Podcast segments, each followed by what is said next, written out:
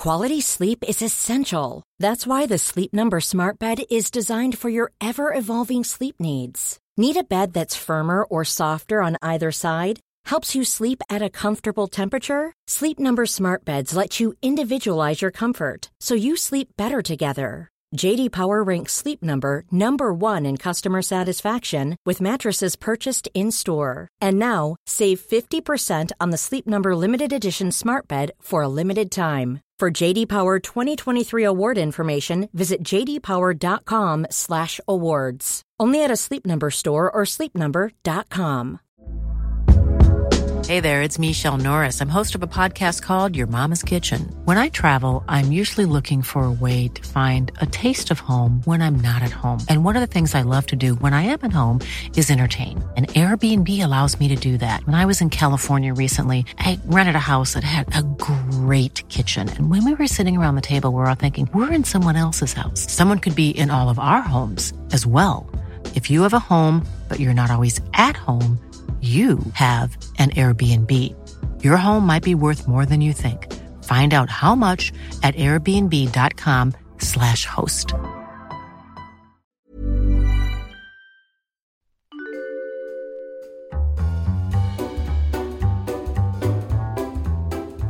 So, Tim, would you say that Rob Schneider has challenged the TV model? Such a good question. Yeah, in some ways he has, because some things you take as read on television, like if you self-fund and write your own thing that you're going to produce and star in, you usually write yourself quite heroically. But by hook or by crook, Rob Schneider has painted himself as a bit of a baddie. I think there's no necessarily helping that. He's from the Adam Sandler school of, of comedy, I guess. But He's essentially fulfilling a similar role to what Adam Sandler does in movies, only with less charisma. If you could imagine. And his wife exudes charisma. She's so great. I love his wife. So let's, broad strokes, what's going on in... oh, that's good. Just a bit of Atmos. In Real Rob, it is a format where we are introduced to Rob Schneider's real life, which is sort of dramatized. And it's interspersed with bits of his stand-up, which, undercooked, I think, would describe those portions of the show. Also interspersed with, to cover his tracks, sort of... small pieces to camera? Reality show or documentary-style pieces to camera, performed exclusively by Rob Schneider or his wife, whose name... Patricia. Patricia. And what's his... the assistant? Yeah. Oh, I can't remember the assistant's name. The whole first episode centers around his assistant being bad at his job. To the credit of the show... You looked at me like I said that wrong. No. I'm jumpy, I tell you. I just watched this first episode. I'm jumpy. It's a pilot. You know, pilots famous for struggling to find shape and form. It's more like a representation of what the show could become. That's true. Because in a pilot, you've got to introduce every character. You've got to show everyone who's going to be in there eventually and cram them in. And as promised in the Deadspin sort of... informational teaser. The four characters to whom we are introduced, Rob, Patricia, the assistant and the stalker, all feature prominently in this episode. That's not to say... Are we going to hang out with them the whole season, do you think? Those four characters. That's it. Can I tell you, one of the reasons that I thought this might be fun is I saw in a trailer that I watched a while ago, I remember seeing Norm Macdonald arrive in one of the... Boy, you love that episodes, man, don't you? And I was like... You'd follow him into a garbage dump. Boy, I very well may have. You know what? Norm's just a good guy, I guess. To go on all of his friends' awful projects. Oh, I'm sure he's getting paid for it, you know? Yeah, it's true. Yeah, Norm's famously not that good with money. Is he not? Well, he's got a gambling problem. Oh, really? I didn't know that. Yeah, he's known to have lost everything he has twice. Really? Oh, yeah, big time. Shit, that's awesome. The man is a wild card. But he should not be playing with cards, wild or none. The TV show is not without its moments. Like, unsurprisingly, if you get 30 minutes of airtime and you script gags for the whole 30 minutes, some of them are going to land. Yeah, totally. I thought the stalker guy was kind of a fun character, actually. The stalker is this, he does... quite a lot of sort of physical comedy, and they've made him look all goofy with weird big Coke bottle glasses and a weird moustache. and he's just sort of creeping around when you first see him. And I'm like, yeah, I'm okay with this. This is all good. It's such a low bar to clear, though. Like, it's a stalker archetype. Dude, I am so easily impressed. This is the thing you've got to remember. I enjoyed the movies I, Robot and Chappie. Anything with a robot, I'll enjoy. There's no robots in this show. I hate Real Robot. Real Robobot. The cold open. We're impressed by the cold open. Rob and his wife in bed. This is the moment to grab the audience by the short and curlies and say, here we are, stick around, you're in for a good trip. This is the tone. And the entirety of the cold open was built around the idea that Rob has poor hygiene because he scratches his balls and goes on his phone. And touches his face too much. And Patricia was a little cognizant that she is breastfeeding their young one, and she didn't want the bacteria from Rob to be on her breasts. And Rob was so keen to touch her breasts. That's right. God, he was keen. He was so keen. Like a dog with a bone. And good on him. They're a married couple. And they negotiate that he may touch her right boob. Not, they don't say breast, they say boob. It's a funny word. But no nipple. No nipple, Rob but he just can't help himself. Exactly. And there lies the comedy. That was the first, one of the first moments I realised that this TV show might take place in the real world was Rob said, you go straight for the nipple. Everyone does. That's what he says. And I don't think he's too far off it. No, I think he's making acute observations about biology and the human form. But because it does follow the Seinfeld model loosely, or early day Seinfeld, where they the stand up is thematically meant to be linked to what is taking place. Yeah, that's true. Except that, so here's a big problem in this show, Real Rob. Whenever we jump to his stand up, he's usually making fun of his wife using sort of a Mexican archetypal voice. And always plays himself in the act-outs that he does as this real cool, calm, and collected dude. But the thing is, we've met his wife and she's really charming. Oh, well, there's a hard cut from a scene with his wife to him doing stand-up, doing an impersonation of his wife. Like, you gave us the information 5 seconds ago. We've already seen her. And she doesn't sound like this. She sounds really lovely and quite reasonable. And you paint her on stage as this cartoon character, this harpy from Mexico, and you are the villain. I don't know if you know what you've done here, but you've made yourself the bad guy in the gag. His stand-up is... You don't see a single shot of an audience member in his stand-up, which suggests to me maybe he could have just recorded it in front of a brick wall. Oh, really? And laughed. No, surely he got into a club. This is Rob Schneider. He's been a working stand-up for decades. What is Rob Schneider? When we... what is Rob Schneider? When we talked about doing this, we told Alice Nind and Rose Matafeo of Bones of the Heart fame, and the first thing Alice said was, is that punching down? Yes. Which is a jolly good question, because Rob Schneider is not among the more... successful in the Sandler bag. He's still doing fine. Yeah. Presumably. He made this show. And do you know what? Maybe I should cancel the podcast right here 10 minutes into the first episode, because, boy, if there's one thing I hate, it's people just randomly shitting on people trying to do things. And Rob's trying to do something here. He's trying to put a show together, He's trying to shake up the business model of Hollywood. So let us remind you about how Timbo and Guy Guy do business on the podcast platform. Just like the worst idea of all time, we're not here to shit on Rob Schneider. We're here to watch his show. And try and figure it out a little bit, You can sort of... you can see loosely the grab bag of spare parts he's tried to put in one place to make this show work. How are you feeling in terms of your hope level for where this season's going to go? Honestly, measured against my previous podcasting experience of documenting, watching something... There's room for growth here because the show gets to keep moving forward. There's potential. Yeah, comedic potential?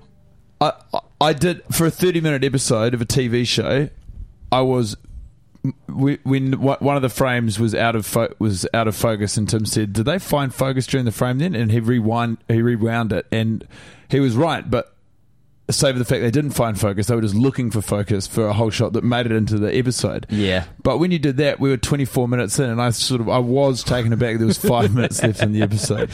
It dragged a little bit, but... not as bad as some other stuff that I've watched. Like, you know, we move around a bit. There's lots of different locations, which is good. At least he didn't skimp out because this is self-funded and make this like a 3-room sitcom sort of an affair, you know? He goes out a little bit. He creates a false book within the show that he is promoting at a He goes to book his own launch. Book signing. So that was actually that was a good laugh from both of us, is he would sign the books.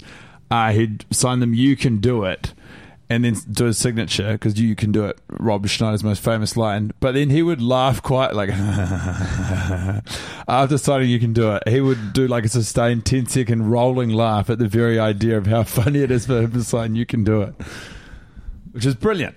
It is brilliant when you consider he must have been signing that for 20 years now, I would say. Well, that was the other gag that worked at the top of the show. One of the first moments we see of Rob in the wider world outside of his home is arriving in an airport, and a fan says, "Hey, Rob, can you sign these?" and gives him 2 burned DVDs, one of which is Deuce Bigalow, and the other is the extra features of Deuce Bigalow. Yeah, that was funny. That's funny. That was good. That was legitimately, I think, the only joke that worked in the whole episode that was 30 minutes in duration. Yeah, so help me God. Oh, no, the other one. Yes. Rob Schneider. Prove me wrong, Guy Rob Montgomery. Schneider pitching. So within the show also, he is pitching a show. So he's essentially within the show pitching the show that we're watching. But he goes to a meeting with the head of Fox Comedy or TV or something, and the first thing they say to him in the middle of the meeting, they say, "And do you have to star in it?" That gag works. Yeah, that was funny. You're right. You know what, Guy? You're right. There were twice the jokes that worked that I originally thought. Anytime Rob Schneider exercises any sort of self-awareness. But you notice that the gags and every like kind of nice moment comes from someone else, never from Rob. Real damn shame.